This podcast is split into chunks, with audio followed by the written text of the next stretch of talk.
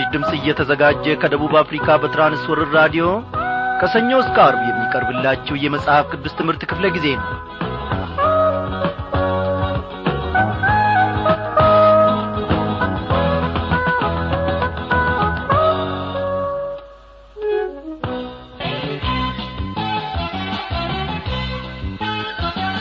ታሪክ እንደተለወጠ የትላንቱ እንደተረሳ አውቃለሁ ተስፋ እግዚአብሔር እንደሰጠኝ ብዙ ካሳ ማን እንደነበር አትርሳ ጌታ ባከብረው ግድ የለኝም ስለ ክብር የዳዊት አምላክ እኔም ነው።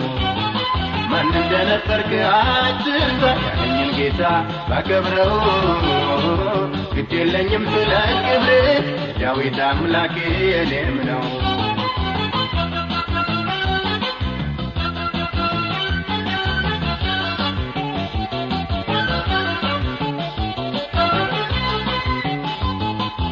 ይበቃል ላትበሉኝ ልጨምር ግድ የለም እሱን ከማመስገን እኔ ዝም አልልም። ፍቅሩ ውስጥ የገብቶ እየጎተጎተኝ ያለኝን ልሰጠው ምን አለ በሰውኝ ይበቃል ላትበሉኝ ልጨምር ግድ እሱን ከማመስገን እኔ ዝም አልልም ፍቅሩ ውስጥ የገብቶ እየጎተጎተኝ ያለኝን ብሰጠው ምን አለ ብተውኝ? ስወድቅ ላነሳኝ ለሚደግፈኝ ስለ ደጉ ጌታ የምለው አለኝ። ተመስገን ተመስገን ይበላ አንደበቴ በየዋሁ ጌታ ተጎብኝቷል ቤቴ። ዘምር ታወኝ ላመስግን ታወኝ ውለት አለብኝ። ልዘምር ታወኝ ላመስግን ታወኝ ውለት አለብኝ። ውለት አለብኝ ውለት አለብኝ። ውለት አለብኝ ሰዎች ውለት አለብኝ። ውለት አለብኝ እንደምናመሻችሁ በጌታ የተወደዳችሁ ክብሯን አድማጮቼ እናንተስ ውለታ የለባችሁምን? እግዚአብሔር ብዙ ብዙ ነገሮችን ስላደረገልን ለእኔም ለእናንተም በረከቱን ስላፈሰሰ ከቅዱሳኑ ጉባኤም ደግሞ ስላላጐደለን እነሆ ብዙ ውለታ አለብን። እናመሰግነው ዘንድ ይገባናል። ተከስተ ብቻ አይደለም ወገኖቼ ከእኔና ከእናንተም ብዙ የሚጠበቅ የምስጋና መሥዋዕት አለ ለእግዚአብሔር ለአምላካችን በየቀኑ ብቻ ሳይሆን በየሰዓቱም ብቻ ሳይሆን በየደቂቃውም ደግሞ ምስጋናን ብንሰዋለት እግዚአብሔርን እጅግ ደስ ይለዋል። ከእኔና ከእናንተ ጌታ የሚፈልገው ይህንኑ ብቻ ነው። ወርቅ አይደለም ኮርማ በሬማ አይደለም። እግዚአብሔር ከልጆቹ የሚፈልገው ነገር ቢኖር ምስጋናን ብቻ ነው። ሌሎች ወገኖቻችን ዘመዶቻችን ሁሉ እንደሚያደርጉት እግዚአብሔር የወርቅ ዣንጥላና አይፈልግም። እግዚአብሔር ብዙ ሻማዎችንማ አይፈልግም። እግዚአብሔር ኮርማ በሬ ወይም ወይፈኑንማ አይፈልግም። እግዚአብሔር የሚፈልገው የምስጋናን አንደበት ለእርሱም ደግሞ ምስጋናን የሚሰዋ ብቻ ነው። ምስጋናን የሚሰዋ ያከብረኛል ይላል እግዚአብሔር ራሱ። ስሙ ለዘላለም ይክበር ይመስገን። እንግዲህ ምኖ አበበ? ትላንትና ሆሴን ጨርሰሃል። ዛሬ ምንድን ነው የምንማረው መጽሐፍ? ሰዓት ነግረን ቀረ ትሉኝ ይሆናል። ወዳጆቼ እኛ ተቻኰልን እኛ ረሳን እንጂ እግዚአብሔር አልረሳንም። እኔ ዘነጋው እንጂ መናገርን እግዚአብሔር ደግሞ ለዚህች ምሽት ለዚህች ዕለትና ለወደፊትም የሚበቃንን መንፈሳዊ ማዳለሁ በዛሬው ምሽት ክፍለ ጊዜ ጥናታችን እንግዲህ አብረን የምንመለከተው ከአዲስ ኪዳን መጽሐፋችን ያዕቆብን መልእክት ይሆናል ማለት ነው። በዚህ ውስጥም ደግሞ ጌታ መንፈስ ቅዱስ ብዙ ድንቅ ነገሮችን ያስተምረናል መንገዱንም ደግሞ ያሳየናል። የምንታነጽበትን የምናድግበትን ሕይወታችን የሚገነባበትን መንገድ ሁሉ ጌታ ያስተምረናል። ስሙ ለዘላለም ይክበር ይመስገን። እስቲ ጸሎት እናድርግ። እግዚአብሔር አምላካችን ሆይ በማደሪያ እንዳንተ ያለ ቅዱስ ማን ነው? በሰማይና በምድርስ እንዳንተ ያለ ታላቅ ማን ነው? ለዘላለም ታላቅነትን እግዚአብሔር ያሳልፈል ማንም አትሰጥም። እግዚአብሔር አምላኬ ሆይ ዙፋንህን ለማንም አትሰጥም። አንተ ድንቅ ጌታ ነ ስለዚህም ደግሞ ነፍሳችን በአንተ ታምናለች። እግዚአብሔር ሆይ እንደ ታመንብህ እስከ መጨረሻው ድረስ ደግሞ መዝለቅ እንድንችል እጃችንን ያዝ። በዛሬው ምሽት ክፍለ ጊዜ ጥናታችን ጌታ መንፈስ ቅዱስ አስተማሪውን እላክልን በልባችን ጽላት ለእኛ የሚረባንን ነገር ይናገረናልና ይጽፍልናልና በዚህም ሕይወት እንድናድግ በዚህም ሕይወት እንድንገነባ እንድንጐለብት እንድንጠነክር ወተት ከመጋት አጥንት ወደ መቈርጠም ደረጃም ደግሞ እንድትወስደን እንለምንሃለን። አቤቱ አምላካችን ሆይ ከቃልህ ታምራትን ማየት እንድንችል የልቦናችንን ዐይኖች አብራ። በጌታችን በመድኃኒታችን በኢየሱስ ክርስቶስ ያው ስም አሜን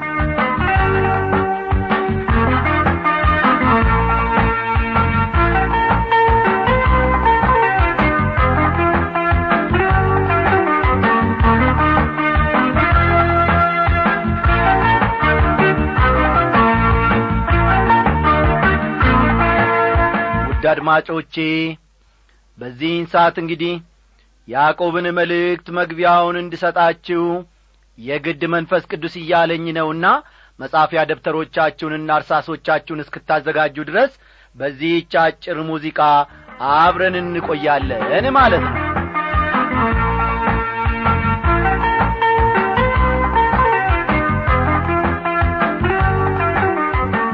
የያዕቆብ መልእክት በተለምዶ አጠቃላይ መልእክቶች በመባል ከሚታወቁት አንዱ ሲሆን ይህም አንደኛና ሁለተኛ ጴጥሮስን አንደኛና ሁለተኛ ሦስተኛ ዮሐንስ መልእክትንና የይሁዳን መልእክትም ይጠቀልላል።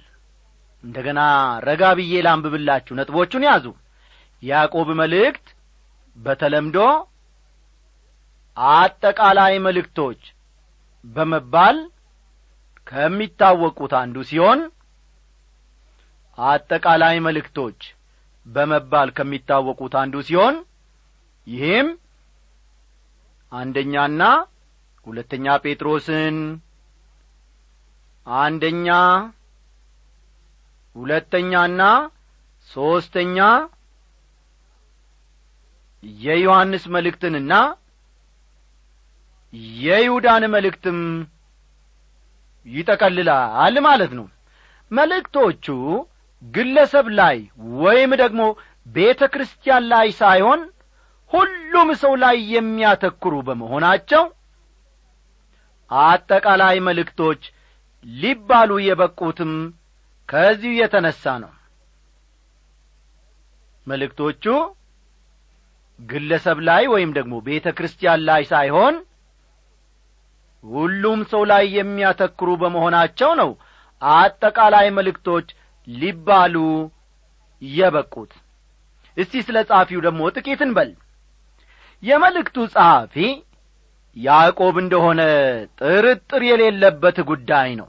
ወይም ቀለል ባለ አማርኛ የመልእክቱ ጸሐፊ ያዕቆብ ነው ማለት ነው።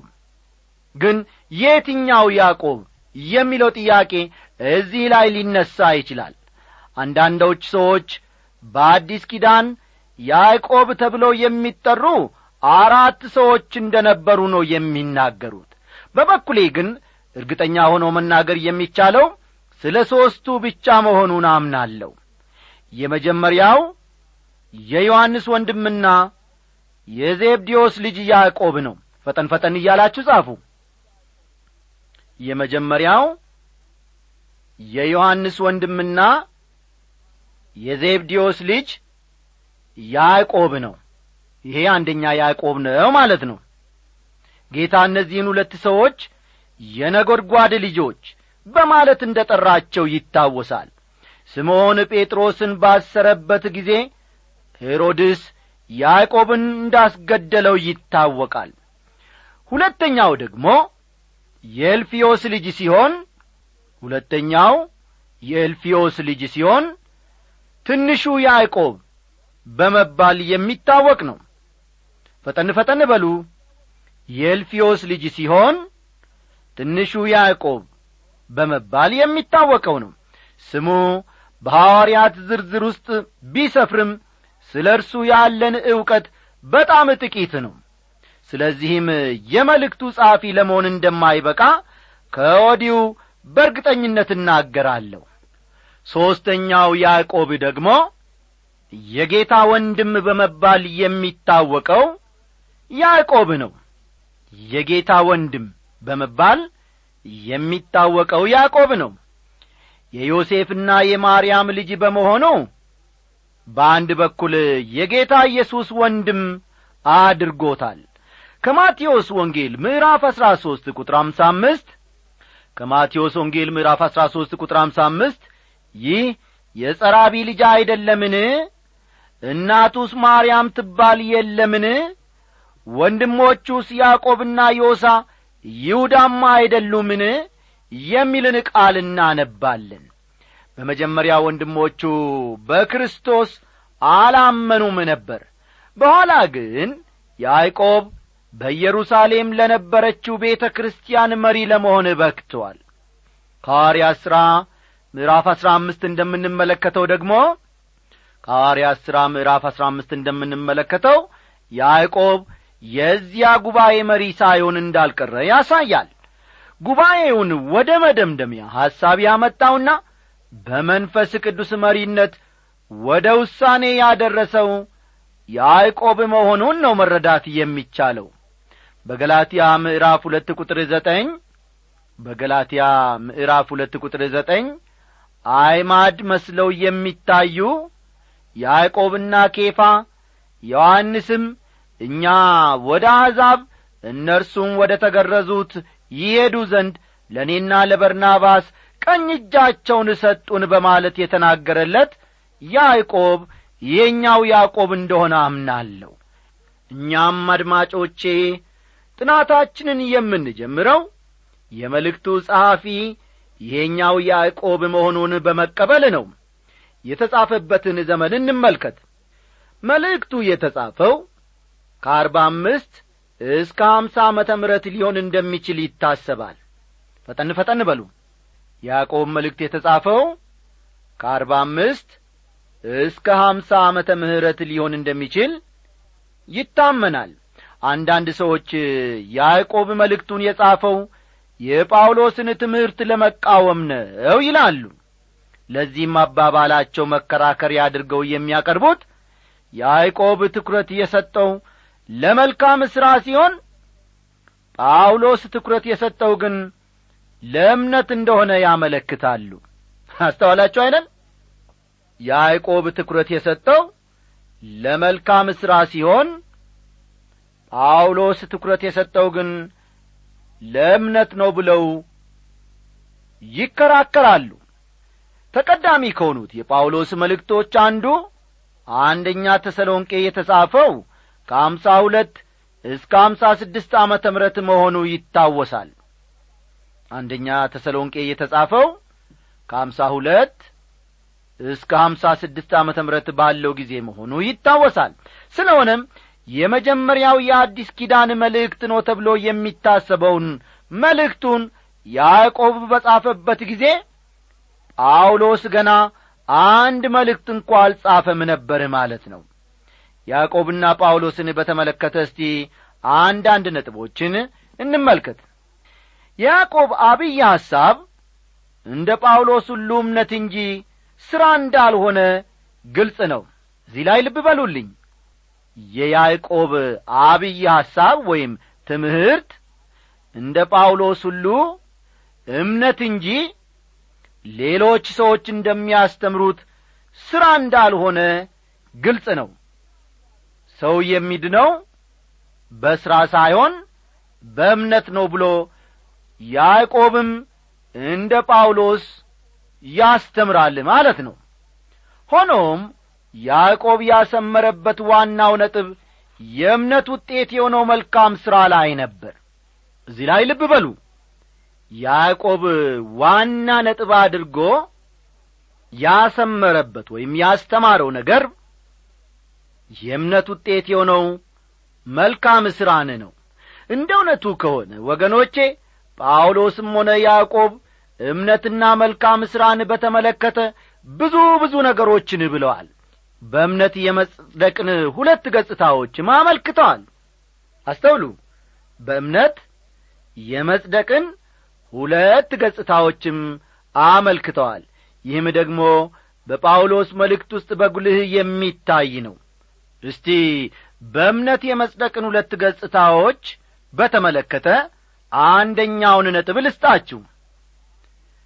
እምነት ይላል አንደኛው። እምነት ይላል የጸደቅ ነው በእምነት እንጂ በመልካም ሥራ አይደለም ወገኖቼ። ይህንም ማንኛችንም እናውቃለን። ጸጋው በእምነት አድኗችኋልና ይህም የእግዚአብሔር ስጦታ ነው እንጂ ከእናንተ አይደለም። ማንም እንዳይመካ ከሥራ አይደለም ይላል ኤፌሶን ምዕራፍ ሁለት ቁጥር ስምንትና ዘጠኝን መመልከት ይቻላል። ከዚህም በተረፈ እንደ ምሕረቱ መጠን አዳነን እንጂ እኛ ስላደረግነው በጽድቅ ስለ ነበረው ሥራ አይደለም ይላል። ቲቶ ምዕራፍ ሦስት ቁጥር አምስትን ተመልከቱ በእምነት የመጽደቅን ሁለት ገጽታዎች በተመለከተ ሁለተኛው ነጥብ ደግሞ መልካም ሥራን ለመሥራት ጸድቀናል የሚል ነው። ፈጠን ፈጠን እያላችሁ ጻፉ። አንደኛው እምነት የሚል ሲሆን ሁለተኛው ነጥባችን ደግሞ መልካም ሥራን ለመሥራት ጸድቀናል የሚል ነው። መልካም ሥራን ለመሥራት ጸድቀናል ይላል። ከቲቶ መልእክት ምዕራፍ ሦስት ቁጥር ስምንት እንደምንመለከተው ከቲቶ መልእክት ምዕራፍ ሦስት ቁጥር ስምንት እንደምንመለከተው ጳውሎስ ቃሉ የታመነ ነው። እግዚአብሔርንም የሚያምኑቱ በመልካም ሥራ በጥንቃቄ እንዲጸኑ እነዚህን አስረግጠ እንድትናገር እፈቅዳለሁ ይላል። በኤፌሶን ምዕራፍ ሁለት ቁጥር አስር ደግሞ በኤፌሶን ምዕራፍ ሁለት ቁጥር አስር እንመላለስበት ዘንድ እግዚአብሔር አስቀድሞ ያዘጋጀውን መልካሙን ሥራ ለማድረግ በክርስቶስ ኢየሱስ ተፈጠርን ይላል። እንዴት ያለ ድንቅ ቃል ነው ወገኖቼ! እምነት የደህንነት ስር ነው። አስተዋላችሁ? እምነት የደህንነት እስር ነው። መልካም ሥራ ደግሞ የደህንነት ፍሬ ነው። መልካም ሥራ ደግሞ የደህንነት ፍሬ ነው። ያዕቆብ ትኩረት መስጠት የፈለገው ለዚህ ጉዳይ ነበር። እምነት የመዳናችን ምክንያት ነው። መልካም ሥራ ደግሞ የመዳናችን ውጤት ነው። እነዚህ ነጥቦች በደንብ ያዟቸው። እምነት የመዳናችን ምክንያት ነው። ልብ በሉ። እምነት የመዳናችን ምክንያት ነው። መልካም ሥራ ደግሞ የመዳናችን ውጤት ነው። የመዳናችን ውጤት ነው። ጳውሎስ ሥራ አያድነንም ሲል ስለ ሙሴ ሕግ መናገሩ ነው። በሌላ በኩል ደግሞ ያዕቆብ ስለ መልካም ሥራ አስፈላጊነት ሲናገር በእምነት ስለሚሆን ሥራ እንጂ ስለ ሕግ ሥራ መናገሩ አይደለም። እንዲህ ይላል ያዕቆብ ምዕራፍ ሁለት ቁጥር አሥራ ስምንትን ተመልከቱ። ነገር ግን አንድ ሰው አንተ እምነት አለ እኔም ሥራ አለኝ እምነትህን ከሥራ ለይታ አሳየኝ እኔም እምነቴን በሥራ ያሳይሃለሁ ይላል። አብይ ሐሳቡ። የያዕቆብ መልእክት ቁልፍ ሐሳብ ያለው በሚከተሉት ሁለት ጥቅሶች ላይ እንደሆነ አምናለሁ። ያዕቆብ መልእክት ቁልፍ ሐሳብ ያለው አንደኛው በያዕቆብ ምዕራፍ አንድ ቁጥር ሀያ ሁለት በያዕቆብ ምዕራፍ አንድ ቁጥር ሀያ ሁለት ያለው ሲሆን ቃሉም እንዲህ የሚል ነው።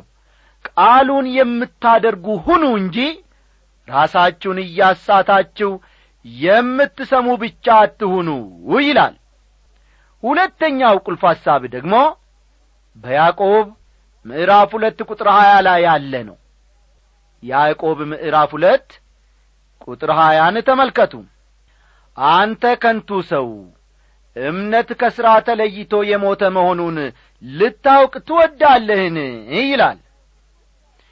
የያዕቆብ መልእክት የሚያተኩረው ክርስቲያናዊ ስነ ምግባር ላይ እንጂ ክርስቲያናዊ አስተምሮ ላይ አይደለም።